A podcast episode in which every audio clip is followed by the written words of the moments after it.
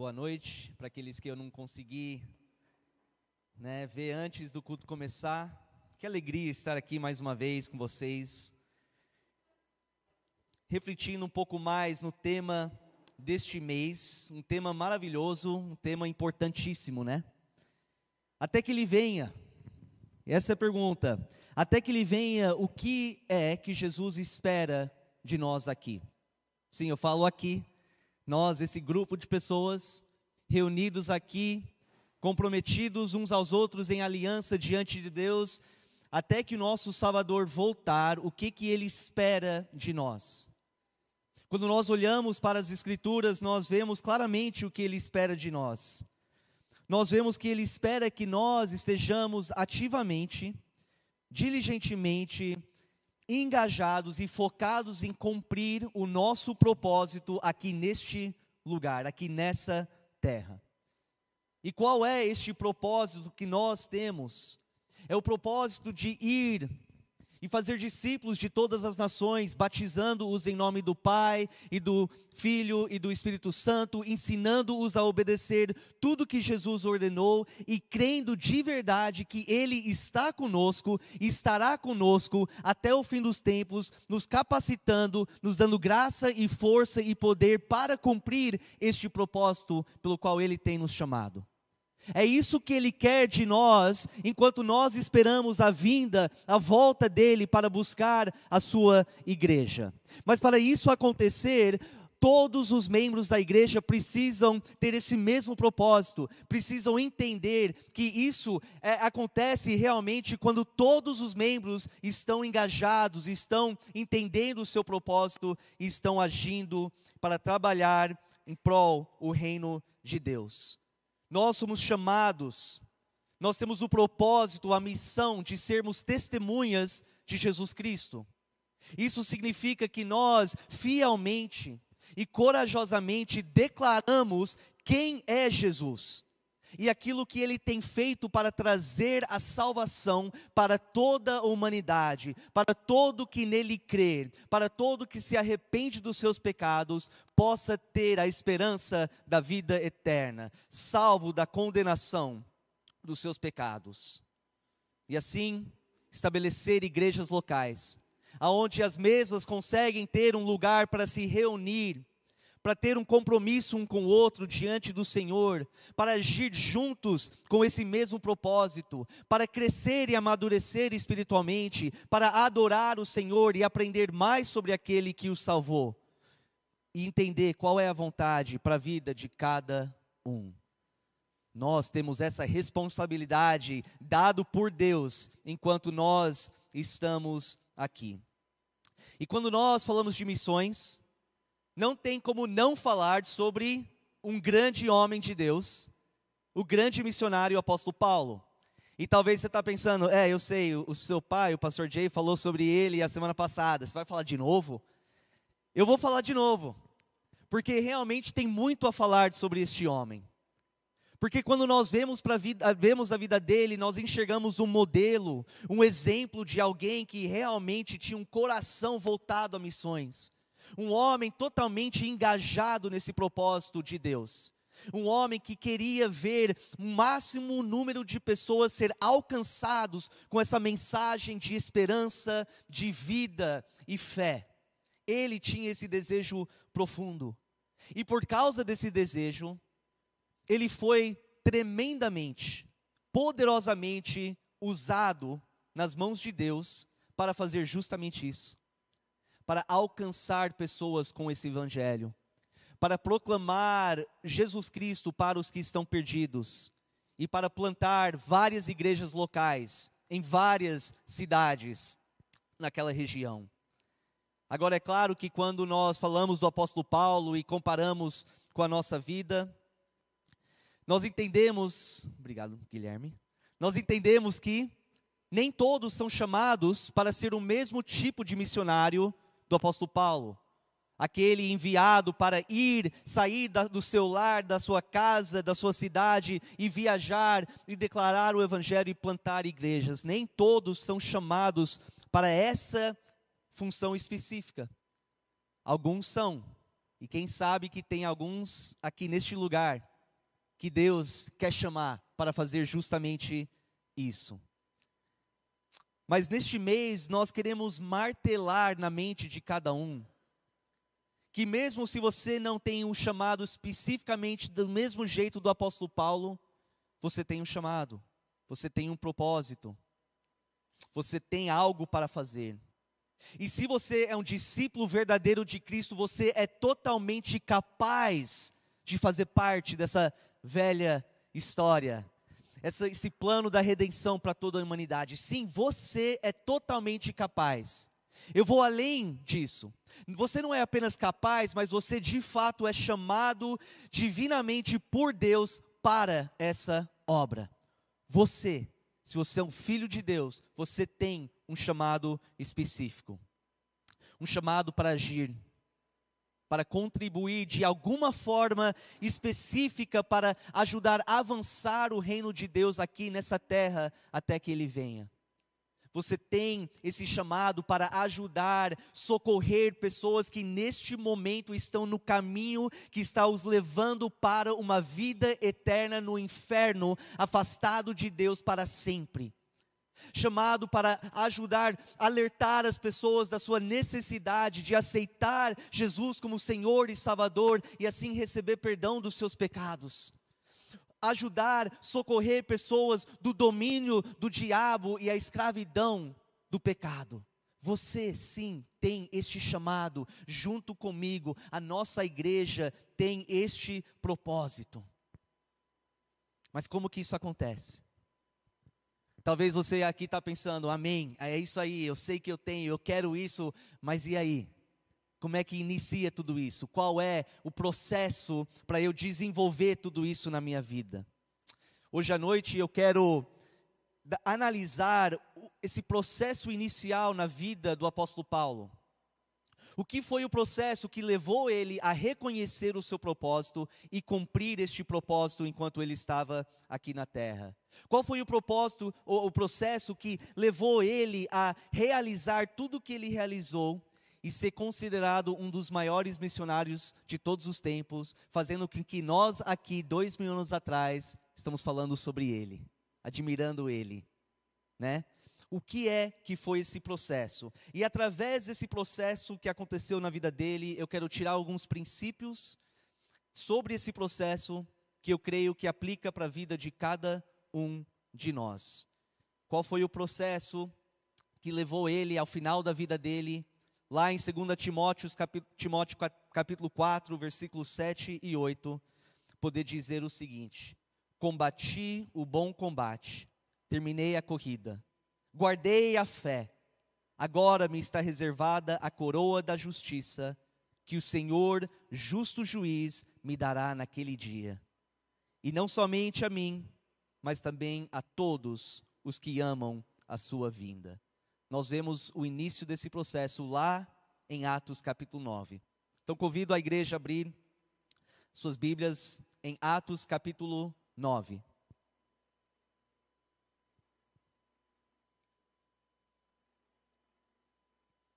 Atos capítulo 9, nós vamos ler primeiramente os primeiros dois versículos e dar uma pausa um pouco para conversar sobre o contexto do que estamos lendo.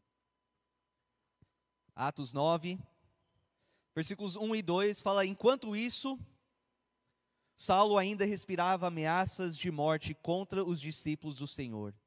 Dirigindo-se ao sumo sacerdote, pediu-lhe cartas para as sinagogas de Damasco, de maneira que, caso encontrasse ali homens ou mulheres que pertencessem ao caminho, pudesse levá-los presos para Jerusalém. Então vamos dar uma pausa aqui. O que estava acontecendo neste momento? Qual era a história, o contexto? Muitos de vocês já sabem que um pouco tempo antes desse momento aqui, Jesus tinha estabelecido a primeira igreja dele lá em Jerusalém por meio dos seus apóstolos. Seus apóstolos começaram a colocar em prática tudo que Jesus ordenou, as instruções e declarando o evangelho. E no primeiro dia que o Espírito Santo veio com poder e capacitou a igreja a colocar em prática e começar a agir e funcionar, poderosamente, milhares de pessoas ouviram o Evangelho, compreenderam o Evangelho e aceitaram Jesus e foram batizados. milhares de pessoas. Então a igreja absolutamente bombou. A igreja em Jerusalém foi crescendo e crescendo, ganhando milhares de pessoas. E é claro que os líderes judaicos, os líderes religiosos não gostavam nada daquilo. Ficaram totalmente furiosos e queriam totalmente exterminar esse novo movimento, esse caminho. Essas pessoas que declaravam que Jesus, aquele homem Jesus que morreu na cruz, ele ressuscitou. E a, a, isso prova que ele realmente é divino, ele é o Filho de Deus, ele é o Messias, ele é quem ele disse que é. E eles não gostavam disso, queriam totalmente acabar com isso, então eles começaram a perseguir os cristãos. E eles tiveram sucesso nessa perseguição. O capítulo anterior fala que, naquele momento, através da perseguição, que todos os discípulos tiveram que fugir para salvar as suas vidas. Eles deixaram para trás casa, carreira, trabalho, para buscar uma nova vida em outras cidades para sobreviver. Somente os apóstolos permaneceram em Jerusalém. E um desses líderes religiosos, talvez o mais zeloso de todos, era um homem chamado Saulo que nós conhecemos hoje como apóstolo Paulo. Então, se eu falar Paulo e Saulo, é a mesma pessoa, tá? Ele achava que tinha o direito, aliás, a responsabilidade dado diretamente por Deus de caçar esse novo grupo de pessoas que estavam blasfemando contra o Deus de Abraão, Isaac e Jacó, ao ponto dele achar que tinha o direito de ir até a casa dessas pessoas, arrastá-los para fora, levá-los para a prisão, e na hora que eles fossem condenados para a morte, ele levantava a mão e ele concordava com aquilo. Ou seja, as ações dele diretamente levava à morte ou acabava com a morte desses discípulos de Jesus Cristo.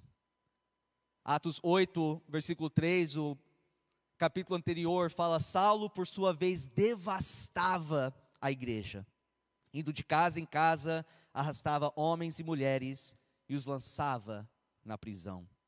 Mas sabe que exterminar os discípulos de Jerusalém não era suficiente para ele. Para ele, ele queria ver todos os cristãos em todas as cidades e regiões de Israel ser totalmente eliminados.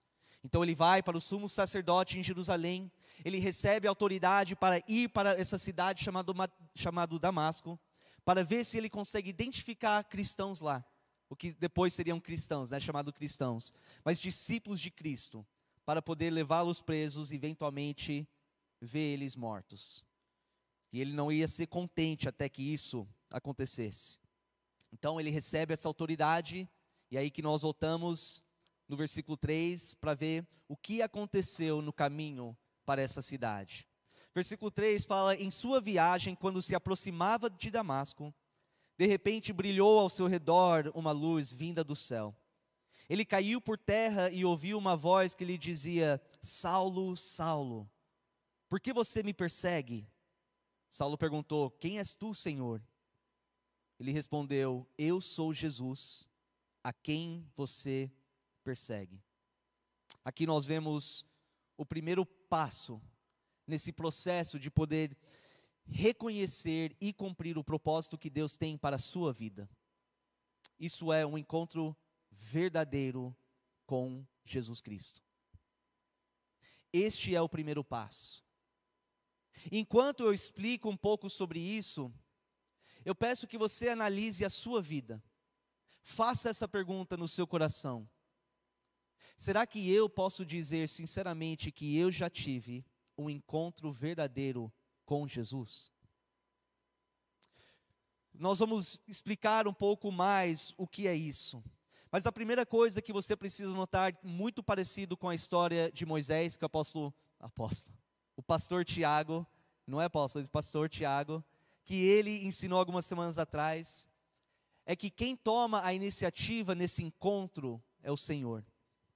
É pela graça e a misericórdia dele que ele vai até os ímpios, ele vai até os pecadores, para ter este momento, esse encontro com eles. É ele que toma esse passo, é ele que dá aos homens a chance de conhecer quem ele realmente é.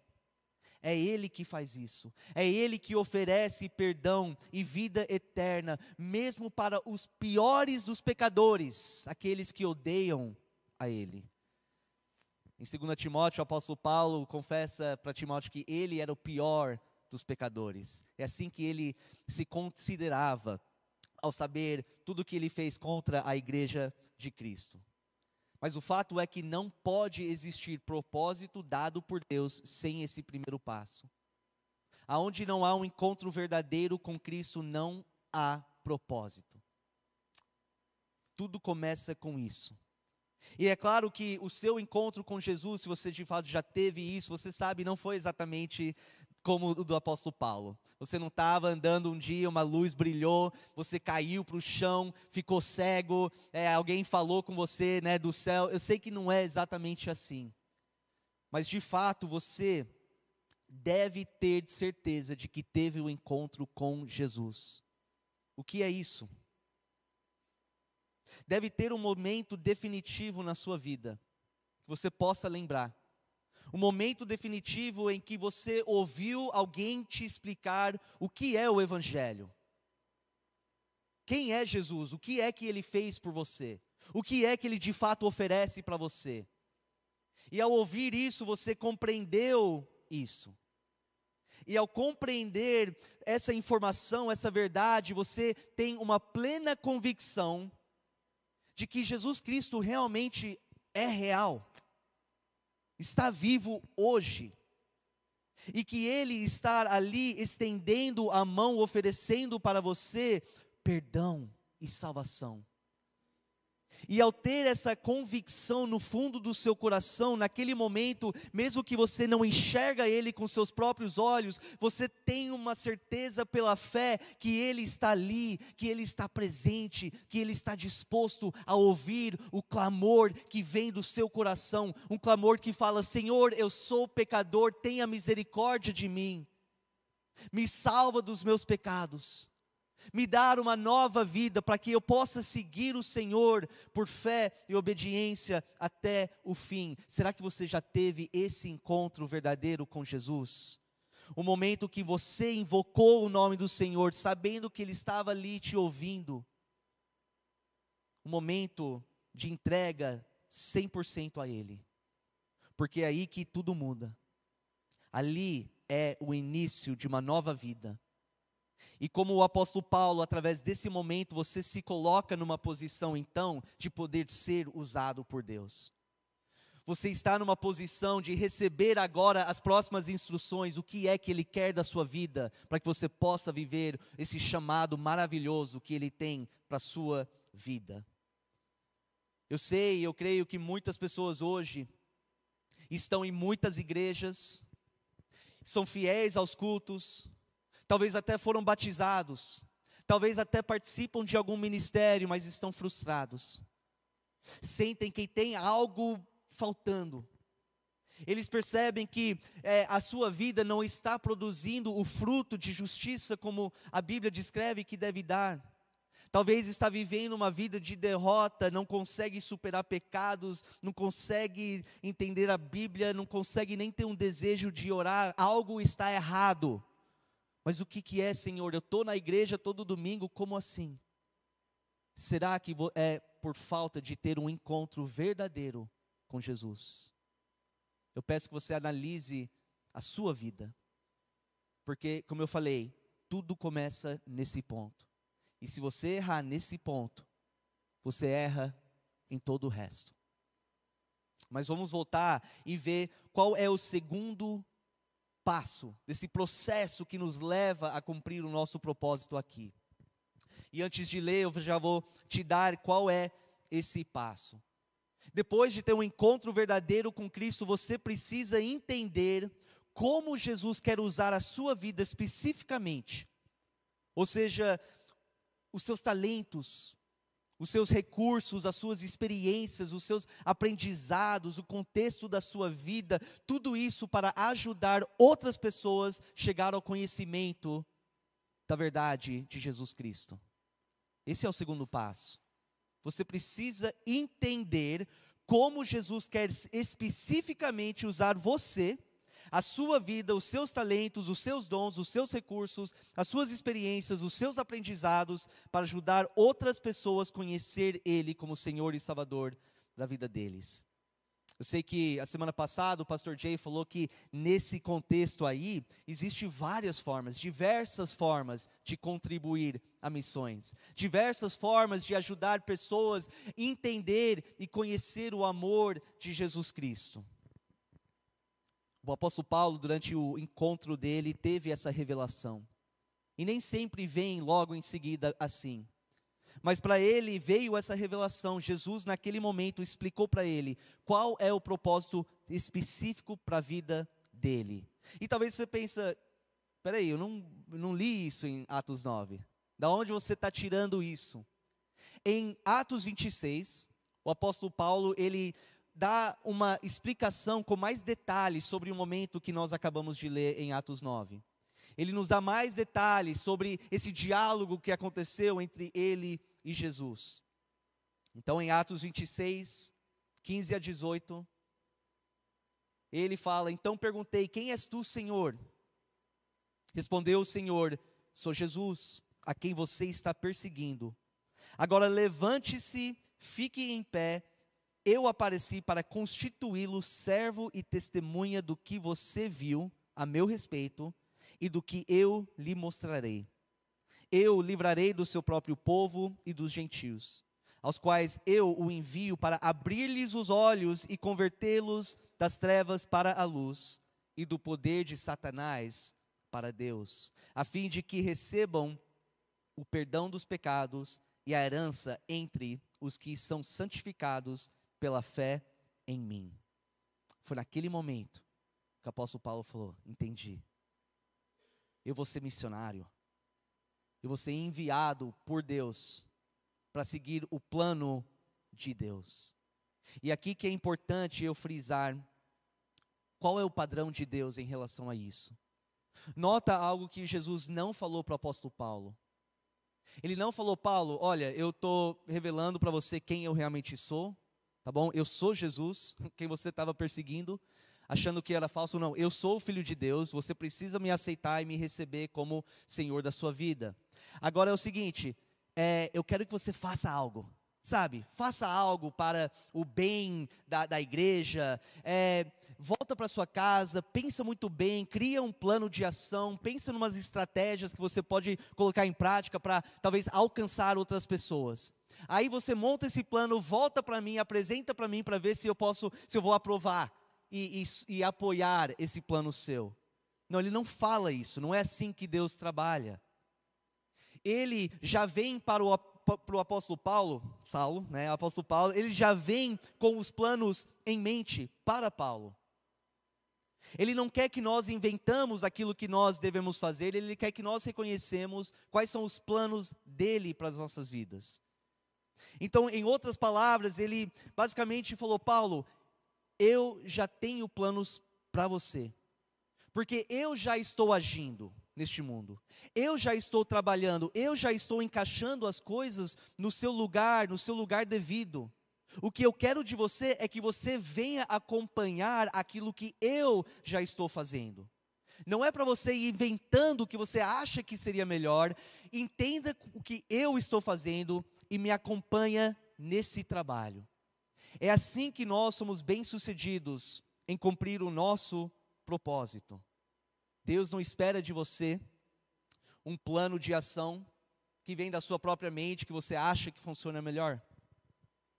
Eu sei que tem muitos cristãos hoje que talvez estão tentando, se esforçando, pensando na melhor maneira, como que eu posso alcançar fulano? O que, que eu posso fazer para ajudar o reino de Deus? Assim, o que, que eu posso fazer na igreja? E, e eles mesmo criam essa estratégia e começam a agir e de repente parece que não está dando resultado, não entendem o porquê. É porque Deus não funciona dessa maneira. Ele quer que você esteja em oração, que você vigia, que você fala, Senhor, eis-me aqui, me mostra aquilo que o Senhor quer para a minha vida. Aonde é que o Senhor quer que eu trabalhe? Muitas pessoas acham que, de acordo com os seus dons e talentos, é só aquilo que eles podem utilizar. Então eu canto bem, então com certeza eu, eu tenho que estar no, na equipe de louvor. Não necessariamente. Nós precisamos prestar atenção, analisar, ser sensível àquilo que Deus está fazendo, aonde é que Deus está agindo, porque eu quero acompanhar Ele naquilo. Eu não quero pedir para Ele me acompanhar, eu quero acompanhar Ele. E eu sei que existem igrejas também hoje, e nós aqui temos que tomar cuidado com isso. De querer agir, querer ter atividades, querer ter ministérios e conferências e eventos, tudo isso parece maravilhoso. Então eles pegam um grupo de pessoas e vão numa sala e sentam e falam: beleza, galera, vamos fazer um brainstorm aqui, vamos pensar no que a gente pode fazer para alcançar mais pessoas. Aí cada um vai conversando, dando a sua ideia, a sua opinião. Aí eles escolhem uma coisa, um projeto que eles acham que vai dar muito certo, anuncia para a igreja, envolve os membros, vai para aquele bairro, faz aquele evento, faz aquele ministério e de repente muitas vezes fica frustrado e não entende por que, que isso não está gerando resultado. Por que, que parece que Deus não está abençoando isso aqui e chegam a, a reclamar, Senhor, o que está acontecendo? O Senhor não está vendo todo o nosso esforço, todo o nosso trabalho, todo o nosso desejo de ver o Senhor alcançar pessoas. O que está acontecendo? Como se Deus está errando então naquilo. E eu creio que muitas vezes é como se Deus estivesse olhando e falando: Mas eu nunca pedi para vocês fazerem isso. Eu nunca te dei esse plano. Eu estou aqui trabalhando. Eu estou aqui agindo. Eu estou tentando chamar vocês para cá. É aqui que vai dar certo. É aqui que eu quero que você age e contribui e trabalhe. Nós temos a responsabilidade de ter a sensibilidade, isso é, em oração, prestando atenção e tendo paciência e deixando Deus nos mostrar aquilo que Ele quer especificamente para a nossa vida. Olha em versículo 6, voltando.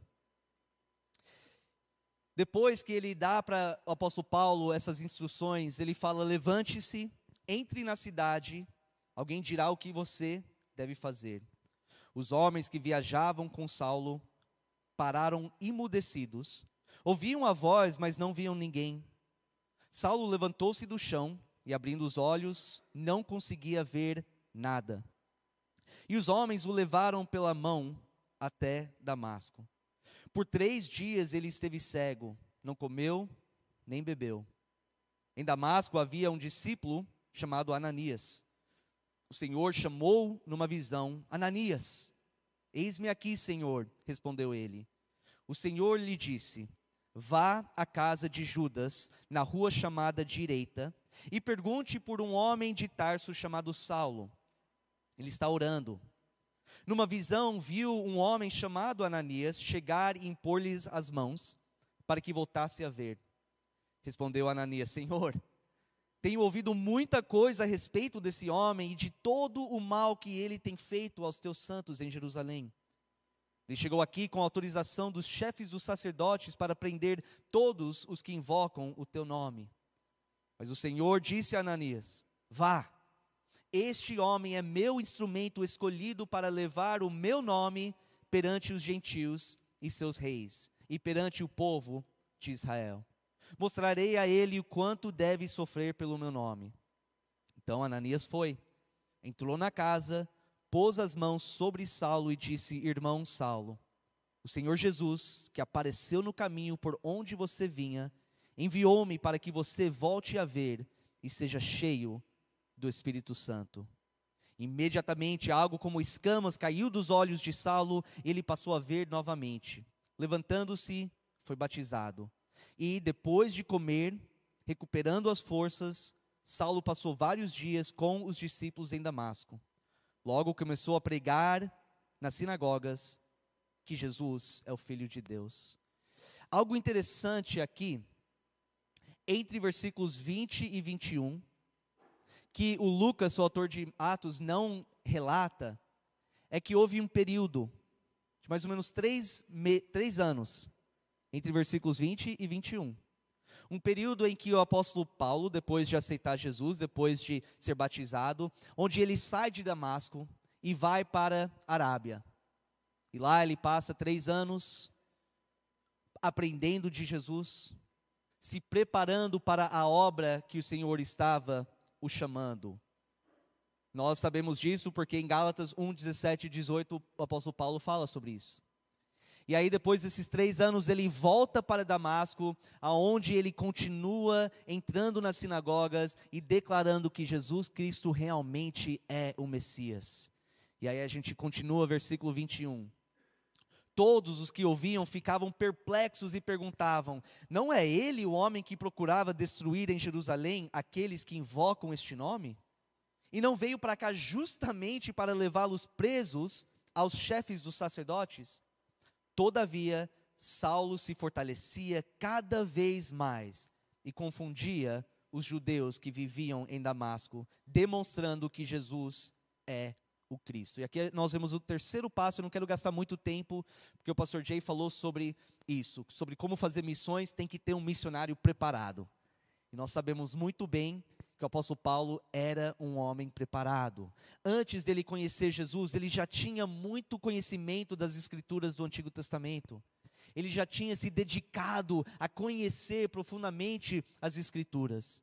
E no momento que ele encontrou com Jesus, a ficha caiu para ele.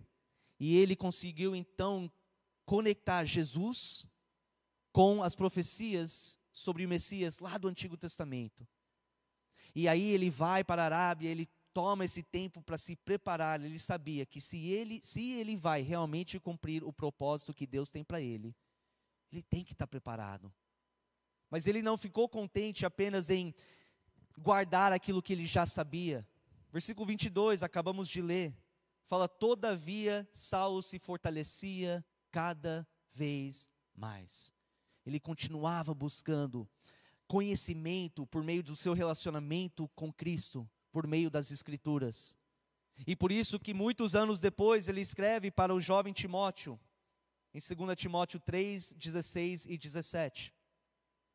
Ele fala: toda a Escritura é inspirada por Deus e útil para o ensino, para a repreensão, para a correção e para a instrução na justiça, para que o homem de Deus seja apto e plenamente preparado para toda boa obra. Se você quer cumprir o seu propósito aqui, você tem que estar preparado. Você tem que se preparar. E isso não pode acontecer se você não estiver buscando conhecimento por meio das Escrituras. Aí eu pergunto para você, cristão, discípulo de Jesus, você está diligentemente fazendo isso? Buscando, tentando se preparar, deixando Deus agir na sua vida por meio das Escrituras?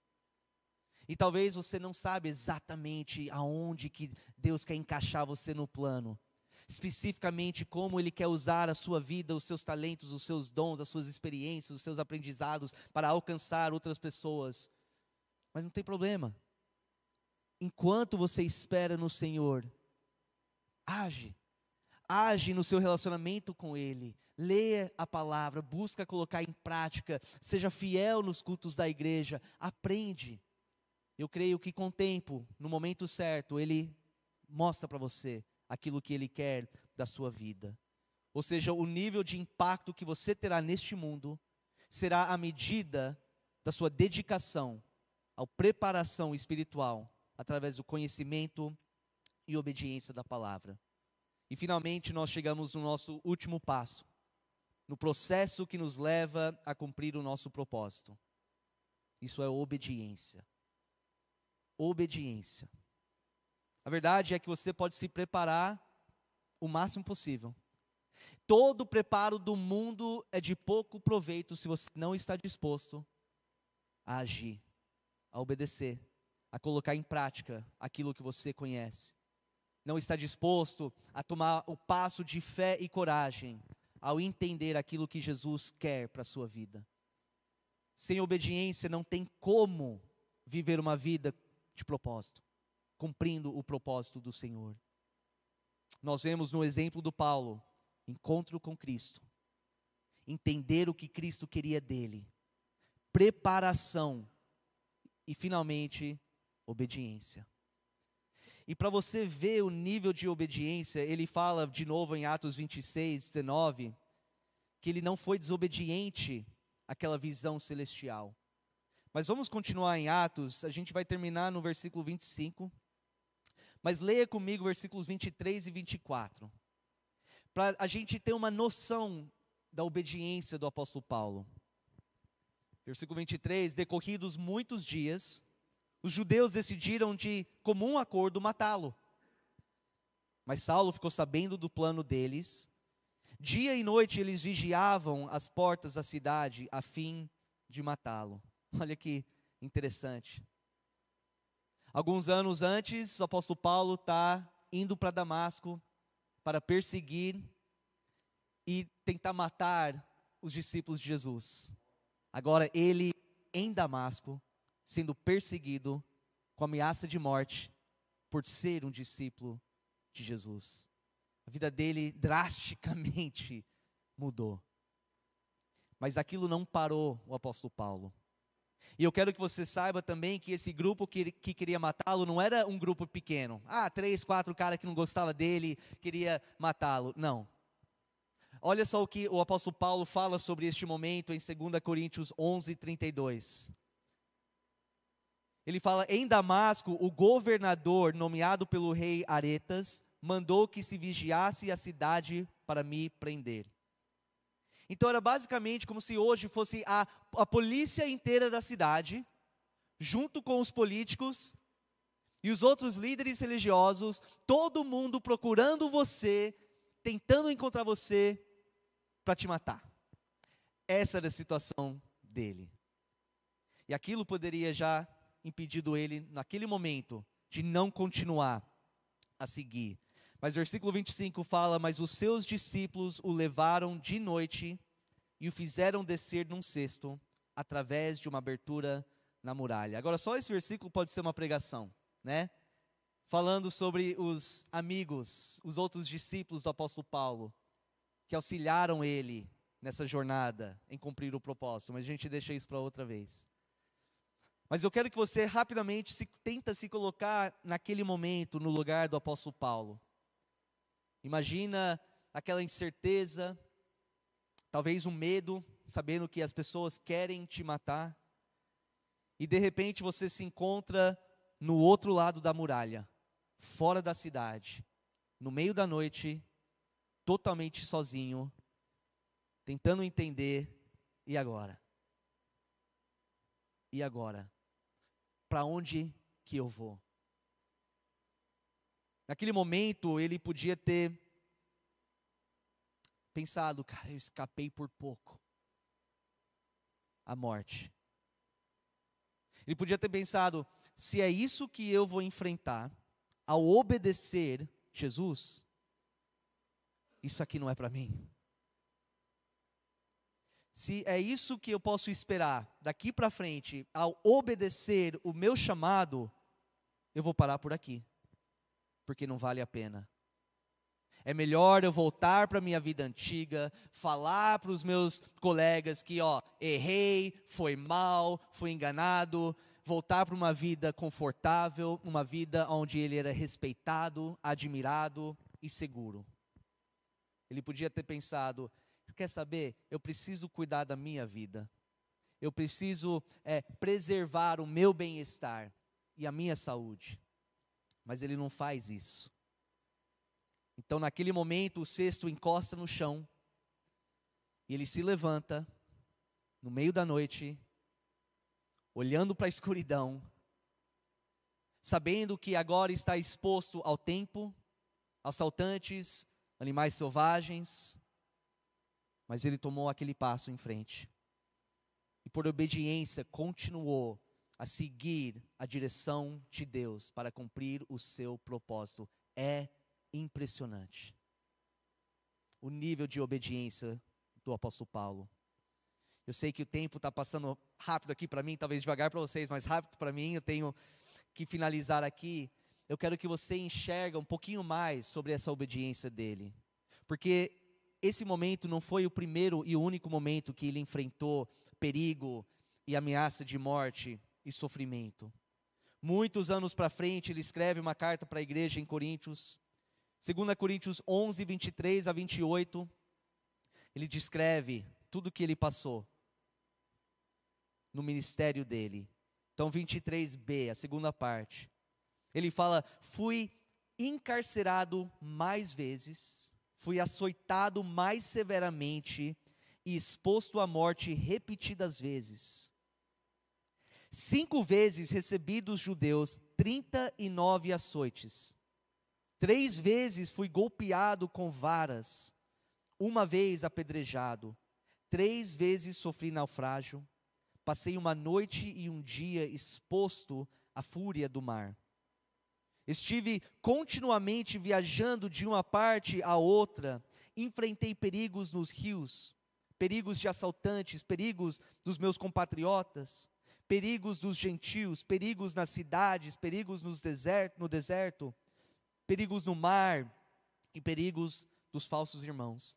Trabalhei arduamente muitas vezes, fiquei sem dormir, passei fome e sede e muitas vezes fiquei em jejum, suportei frio e nudez. Além disso, enfrento diariamente uma pressão interior a saber, a minha preocupação com todas as igrejas. Tudo isso porque ele obedeceu. Tudo isso porque ele obedeceu o seu chamado. E em conclusão, nós temos que perguntar: o que foi que levou ele a esse nível de obediência? Qual foi o motivo por trás de tudo isso? Eu creio que a resposta é simples, mas profundo. Amor.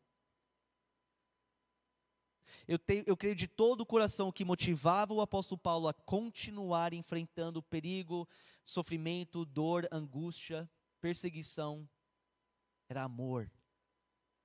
Amor por Deus, que enviou o seu filho para morrer numa cruz, e salvar ele, mesmo quando ele estava levando os seus discípulos para a morte.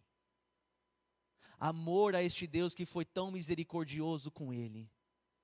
E eu creio que ele vivia com essa mentalidade: eu faço o que o Senhor pedir, não importa o que eu vou enfrentar. Depois do que o Senhor fez por mim, eis-me aqui. Peça o que quiser, eu estou disposto a obedecer, porque eu te amo, por tudo que o Senhor fez por mim. Mas eu creio que este amor não era limitado apenas a Deus. Naturalmente, aquele que ama o Senhor verdadeiramente vai ter um amor pelo seu próximo. Eu creio que o amor do apóstolo Paulo também for, foi por missões. Isso é claro na vida dele ou seja, amor verdadeiro pelo seu próximo. Aquele encontro com Jesus naquele dia foi tão impactante, tão poderoso, tão profundo, tão é, transformador, que ele falou: outras pessoas precisam disso. Outras pessoas precisam ouvir desse Jesus que oferece perdão e salvação, como eu recebi. Então eu estou disposto a fazer o que for necessário para alcançar o máximo número de pessoas do mundo. Porque eu os amo. Eu não quero ver nenhum continuar no caminho da destruição que leva a uma vida eterna no inferno. Será que você tem este amor? Você ama o seu Deus de todo o coração? Você tem um amor pelo seu próximo? Eu acho que a pessoa que ama o Senhor verdadeiramente vai ter esse desejo, esse amor por missões. Vai querer ver mais e mais pessoas aceitando Jesus como Senhor e Salvador e estarão dispostos a obedecer em qualquer situação para que isso seja realizado por amor a Deus. Vocês sabem que foi falado hoje na abertura, nós temos uma família que adotamos como missionários que voltaram depois de alguns anos aqui no Brasil para a Amazônia lá na Venezuela. uma família que estava bem aqui. Bom trabalho. A gente sabe muito bem aqui é muitas vezes confortável. Mas eles não conseguiram ficar. Porque o amor que eles tiveram tenham para Deus e o amor que eles têm pelas pessoas lá ficou incomodando o coração deles, a mente deles. Eles não conseguiam ficar em paz aqui. E eles passaram por esse processo. Tiveram encontro com Jesus, entenderam depois de oração e tempo, esperança, ou esperando do Senhor, que o Senhor estava falando: vá para a Venezuela, vá para aquela comunidade indígena e leva a mensagem da esperança para eles. E eles passaram tempo aqui comigo, com o pastor Jay, em preparação, onde a gente ensinou eles como plantar igrejas. E depois de um tempo de preparação, eles obedeceram. E eles embarcaram nessa jornada, voltando para lá, para realmente colocar em prática aquilo que Jesus tem os chamado. E eu quero que você enxergue com seus próprios olhos aquilo que Deus é capaz de fazer por meio de pessoas que realmente digam: Eis-me aqui. Olha como Deus vai ser fiel e como Ele faz com que muitos frutos são produzidos. Assista rapidamente esse vídeo.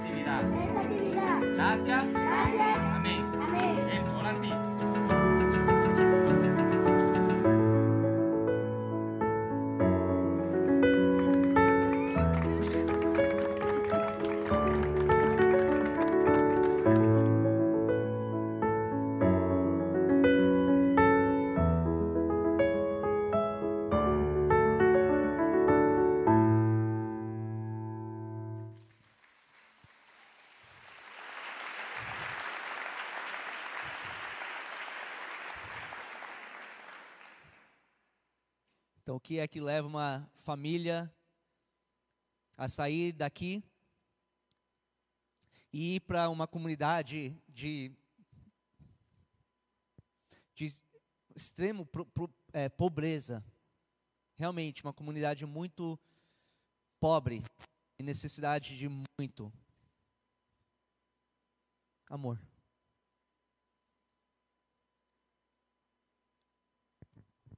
Amor por cada adulto, por cada jovem, por cada adolescente e por cada criancinha que você viu. E o legal de ver é que esse amor que eles têm, que essa família tem por eles, também nós encontramos esse mesmo amor aqui. por eles também. Por pessoas que a gente não conhece.